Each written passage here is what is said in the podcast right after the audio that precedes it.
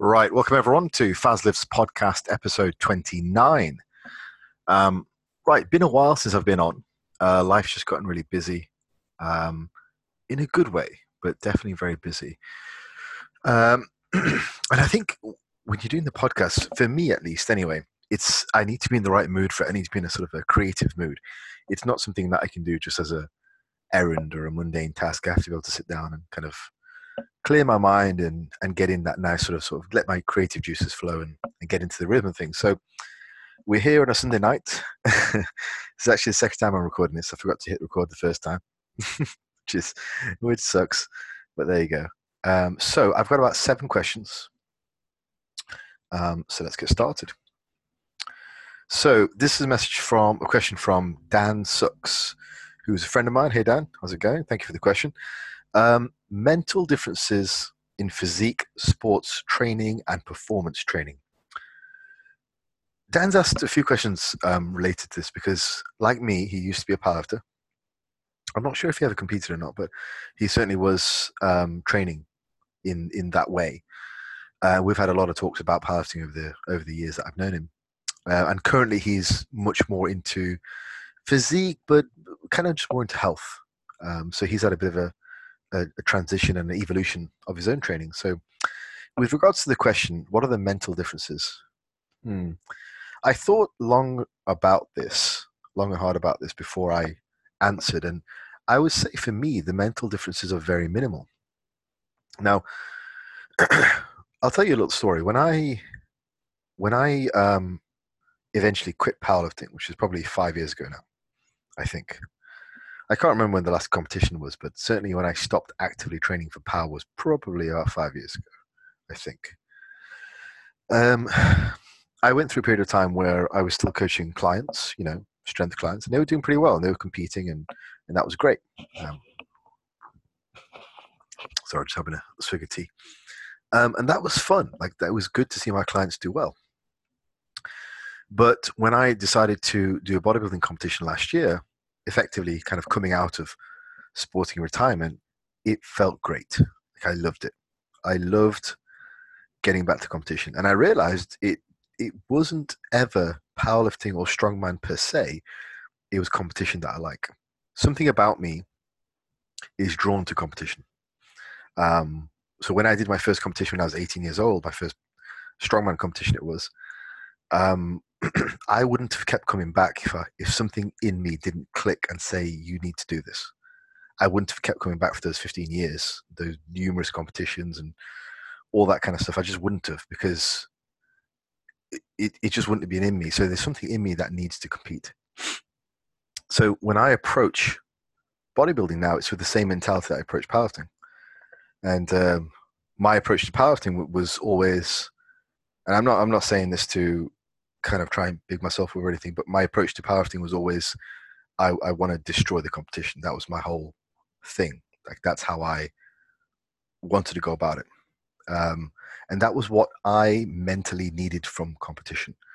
Other people will go to competition and they want to just enjoy themselves and have a good time with their colleagues, their powerlifting colleagues, their strongman colleagues, their bodybuilding colleagues. They they think of it like a sporting family, and that's cool as well. That's fine. That's what they need from that situation and I'm not judging anyone in any way for what they need.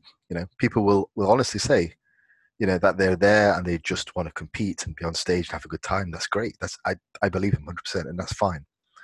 Um, but that that was never me. And there's no there's no I don't want this to come across as being better or worse. It's not that situation.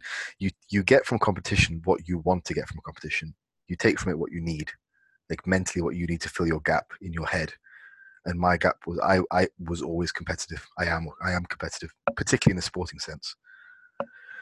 Um, and so that's what I need from competition is I need to feel that, um, and I need to, that's where my focus is. So when I start prep in five months, um, that's what my mentality will be. I will be going in to win, um, and because that's what my mind responds to. That's what I need to take from competition. So whether that's strongman, whether it's powerlifting, whether it's bodybuilding, I've done all three now.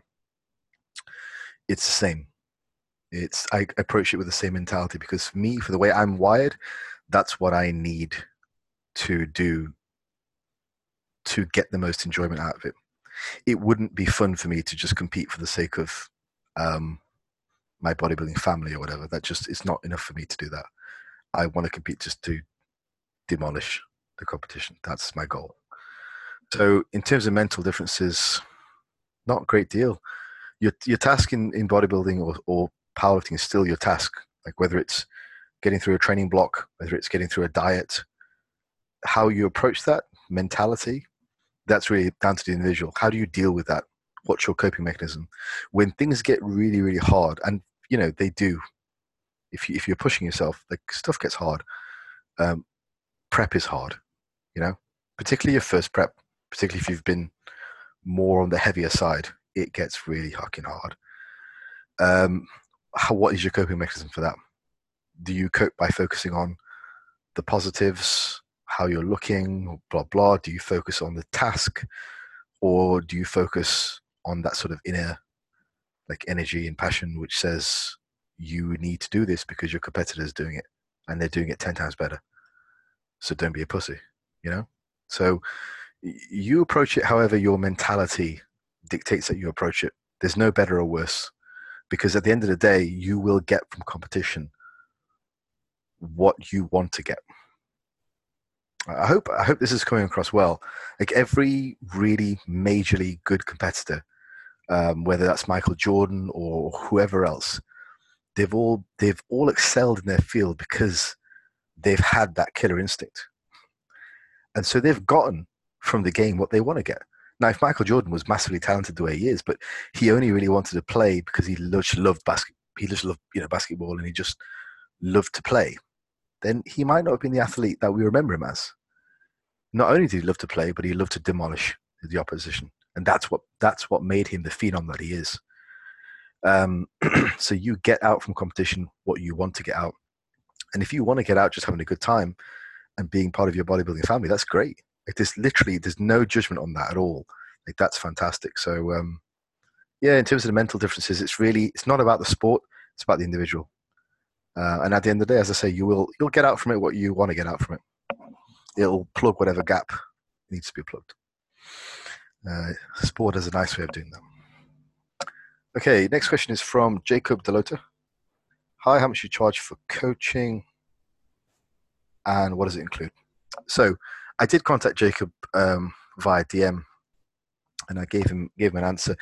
In general, these days, if somebody asks for coaching, what I do is I point them to the direction of my website because that's a pretty good shit test of how serious they are. So, a lot. I, I I wasted a lot of time early on when I was coaching for people who were inquiring about coaching, but weren't really that serious. And I would have conversations which last for an hour and have nothing to show for it. You know, I've even driven to like a coffee shop to talk with with someone, do like an hour consultation, and it's led nowhere. You know, not even a thank you.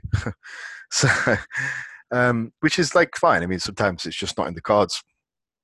Their life circumstances change or whatever. Um, so it's no judgment from me, but the the best thing that I do, the best thing I can do for that these days to make sure that I'm not wasting my time, is to say, I've put all the information on my website, which I have there's far more detail on my coaching section in my website than you could get from a conversation on on Instagram DM with me. So that's what I do. I direct people to the website. Now, it it if they've if they're serious enough to go through that very minor step of clicking on the website link, going to coaching, reading it, then you know they're probably going to be a good fit. If they can't even do that, they're not going to be a good fit for for coaching. Not certainly not the level that I expect and my, any of my clients will tell you like I have very high expectations um, for their performance and, and you know the way the way we communicate. So um, if they can't do that, then it's a pretty good shit test to say they're they're not going to be a good fit anyway. So yeah, that's that's basically. If you want to know more about my coaching, feel free to go onto the website, click on coaching. Everything is listed in full detail there, including an application form which sends you, which gets sent directly to my email. Um, so yeah, happy for that. And you know, the, there is there have been occasions where I've turned people down for coaching because we're just not going to be a good fit. Like they don't need need somebody who's more of a one to one coach. So nowadays, I I'm not in a position where I need to like have everybody on the books. You know, it's I want I I'm really after people who are going to be a good fit who the online coaching is going to be good for.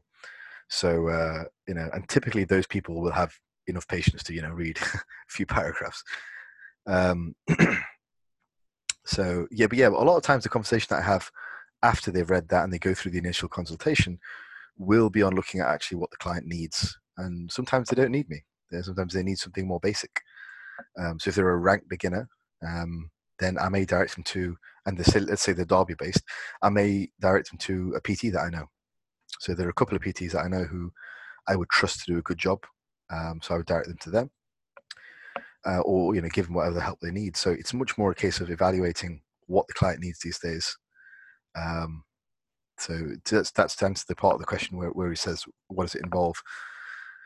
So, uh, but yeah, in terms of you know what what I do with my with my online clients, yeah, I, I take care of pretty much every aspect. This is why I get such good results because I'm I I delve into the nitty gritty of lifestyle, diet, training, rest, recuperation, all all factors relating to performance. Um, so yeah, hopefully that answers the question and gives you a bit more information about about my process. Okay, next question. This is from disgruntled underscore one. It's my buddy Cade. Thanks for the question. Um, are you still doing high protein and any conclusions from it at this point, including satiety? Um, I'm not actually doing the higher protein right now. I went through a bit of a sort of a maintenance period where, as I said, life got quite busy and I wasn't really looking at actively gaining any weight. But I am back on the bulk now. And I've not raised my protein. I've basically just been attempting to get a good meal schedule going. Uh, personally, I really, really enjoyed the high protein. It felt very productive. My digestion felt great on it like having a greater proportion of calories from protein as opposed to carbohydrates, my digestion felt fantastic. Um, was it better for muscle growth or not? Honestly, I couldn't say. I, I'm still progressing in the gym at a very fast rate. Right now, I'm progressing in the gym just as well as I was progressing before. So I, I couldn't say. It felt good. It felt productive. How necessary was it? I don't know but um, I'm still open to experimentation on that. Perhaps higher protein when I'm a lot leaner might make more of a difference. So I'm going to be starting prep in about 25 weeks. Yes, I do have a countdown app. Um, I'm going to start starting prep in about 25 weeks, and I probably am going to set up with fairly high protein, um, probably closer to about three grams per kilo. Uh, also going to set up with about. To, I'm probably going to start with about 500 grams of carbs and as low as low fat as I can stand. So that's pretty much where I'm going to start my prep. Uh, I'm going to be a little bit more attentive to macros this time. I've already started to think about it. So um, yeah, I I probably will go back to that. I, I, suspect it'll make more of a difference in that situation as I get leaner. Um, right now, I'm progressing in the gym in a very very good rate. Everything's getting stronger in the right rep ranges. I'm able to handle the volume. So yeah, I just I've just not got back to it. Um, I'm still open to the possibility that it's very useful, but it's not making it hasn't made enough of an impact for me to bother with it a second time. So just my just just my honest um, thoughts on it. So there we go. Right, that's the first three out of the way. Let's, I put up another Q and A recently. Let's have a look at these. The last three. Okay, so when you think you may have plateaued, what do you suggest? This is from Ravi Sutta, who's a new um, follower. Thank you, Ravi, for the question. Welcome. Um, so I'm gonna.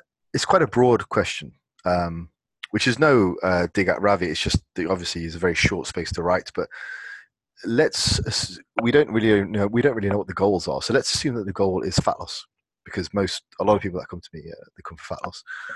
Um, so let's say the goal is fat loss, and if you're here to plateau, what do you do? So I would look at my big three pillars.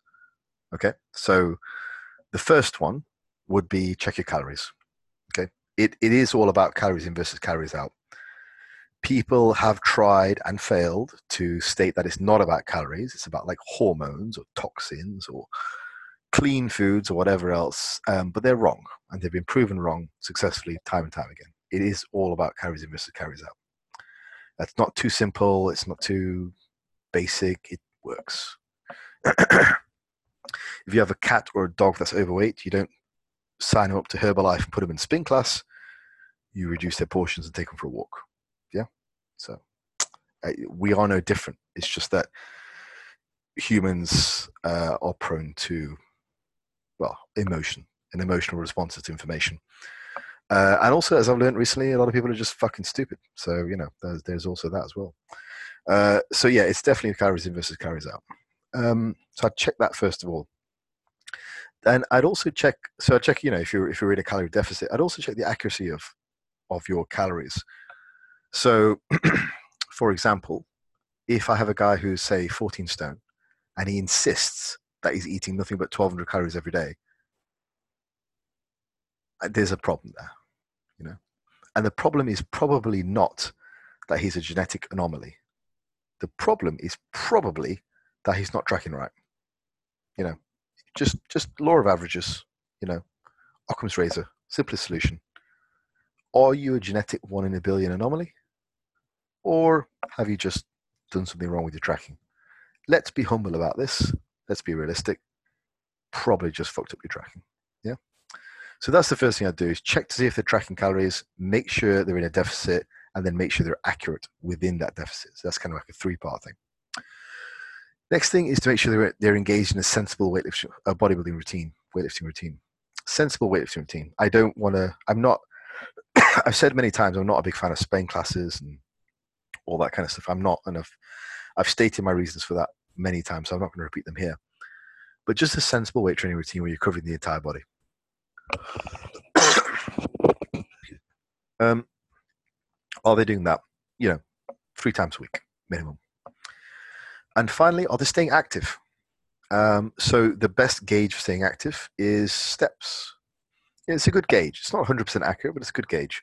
Now, if your Fitbit or your Apple Watch says you're doing 3,000 steps a day, you're going to find fat loss a lot harder.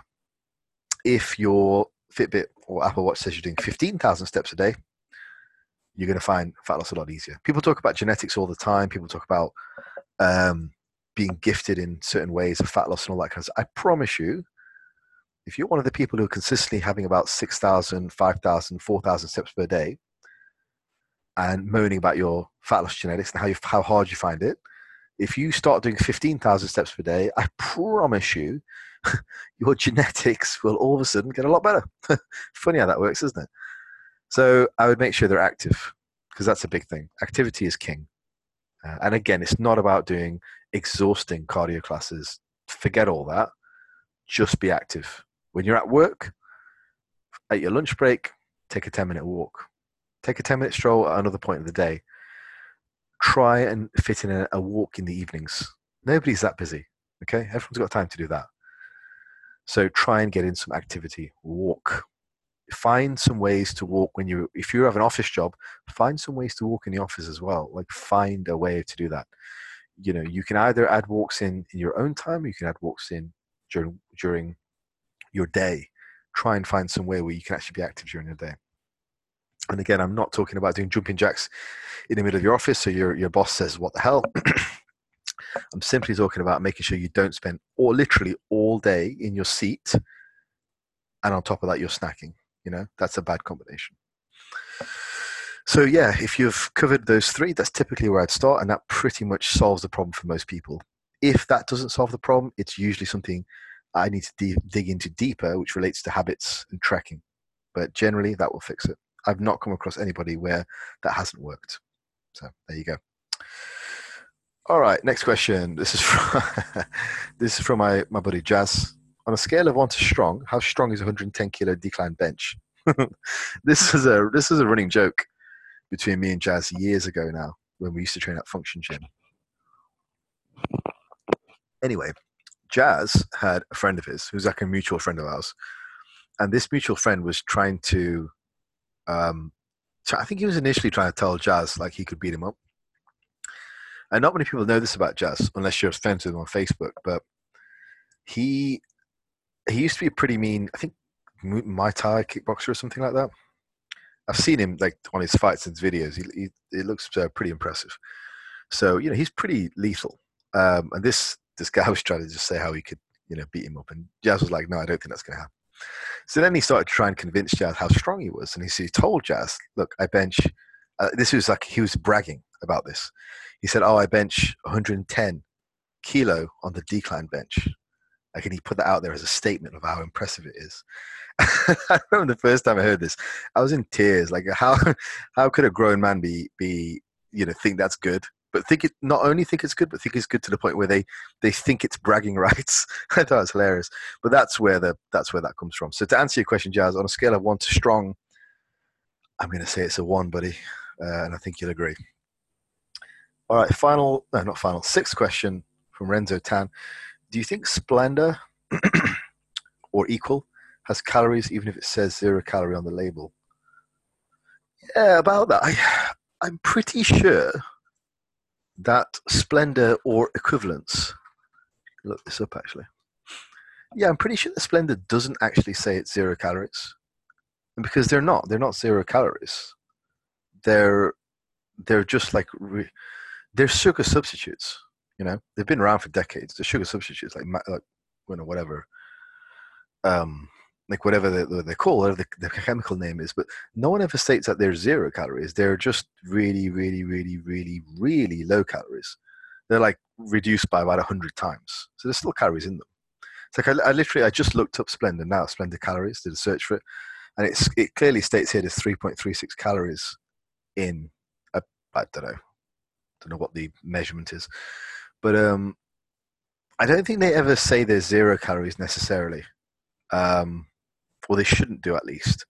They always have some calories in them. Now, this guy who asked the question, he's in, he looks like he's in great shape from his um, profile picture. So it, I, I imagine he's probably not taking this too seriously. But yeah, it's it's not something that I would I would necessarily take too seriously at the calories in Splenda. They're so trivial that they're not even really worth thinking about. So I believe that's 3.36 calories per 100 grams. Somebody correct me if I'm wrong, but so something like that. So it's a very, very minuscule amount of calories. It's not something that anybody needs to be concerned about. Um, so to answer the question, if they say they're zero calories, they're being uh, dishonest. There, are definitely calories in them. Um, should you be concerned about it? No, absolutely not. Absolutely not. Okay, the final question didn't come up in my Q and A's, but I've been asked it by about four different clients, and also um, about four different clients, and also on a forum as well. It's and I, I didn't even want, I didn't even want to do this question because everybody's had their opinion about it, but I have been asked about it a few times, so I'm going to give my opinion on it. Um, it's to do with the Game Changers documentary, of course. so, what did I think of the Game Changers documentary? Uh, well, firstly, I want to I want to just state that I'm talking about this from a strictly performance standpoint. Okay, ethical, moral, all that kind of stuff. I have no interest in engaging in that discussion because that's like, your morals are your own. Okay, your ethics are your own. That's not for me to judge. As long as you're not hurting anybody, you you crack on.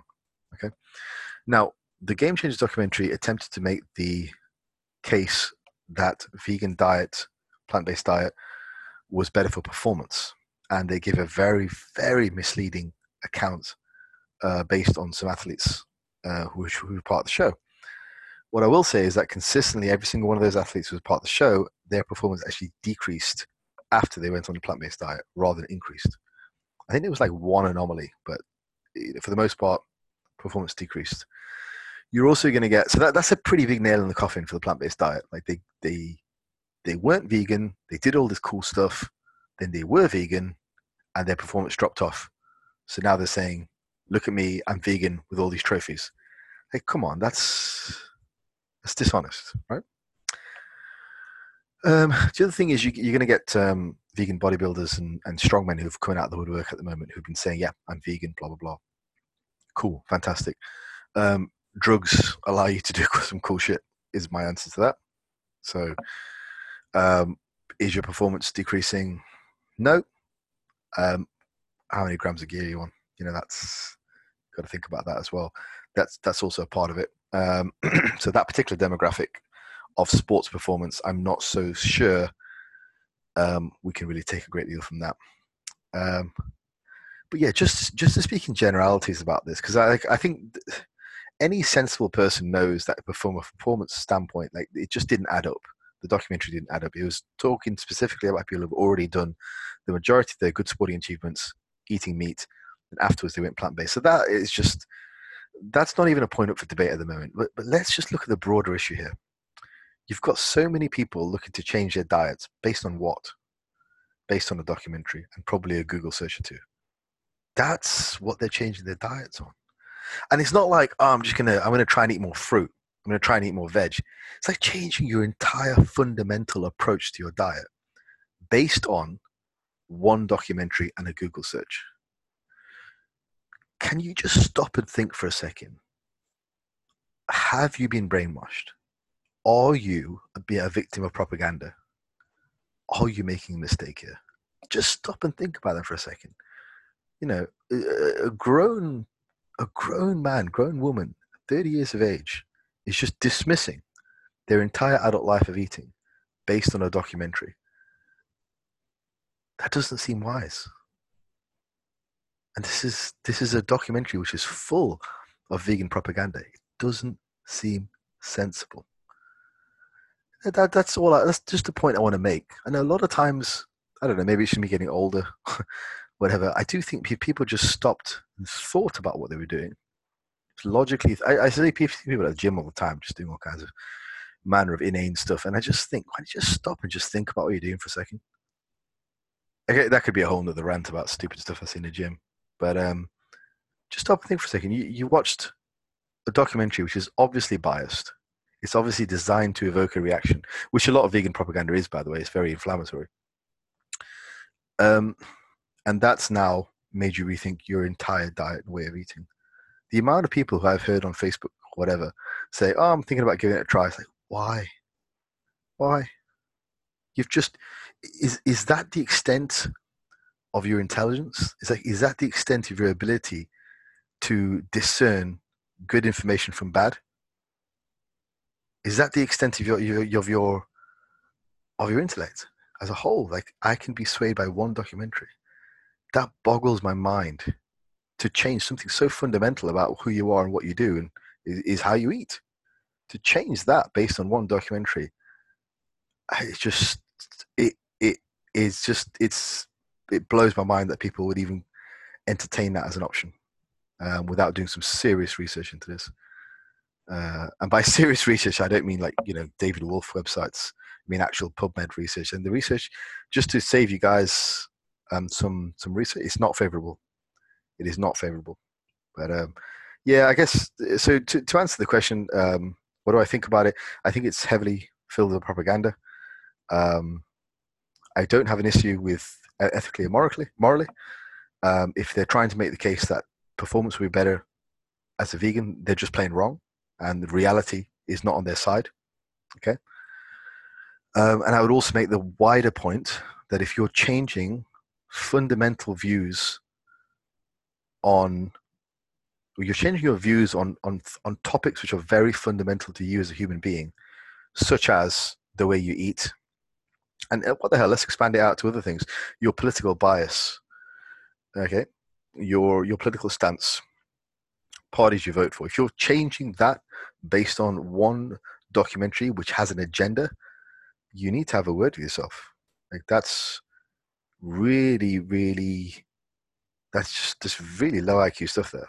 You know, you need to have a serious word with yourself and ask yourself what you're playing at because that that's that's not any way to conduct yourself. So there you go. That is my uh, answer to that.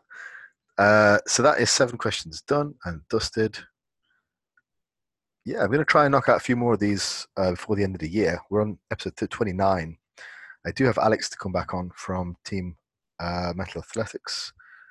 But yeah, I started this right at the beginning of the year. So to to get done, to get have to have about 30 done over the course of the year is pretty good, but I'll try and nudge it up to about 40 before the end of the year. So that means it's almost one per week, which I think is pretty cool. So it's not a bad start for the podcast.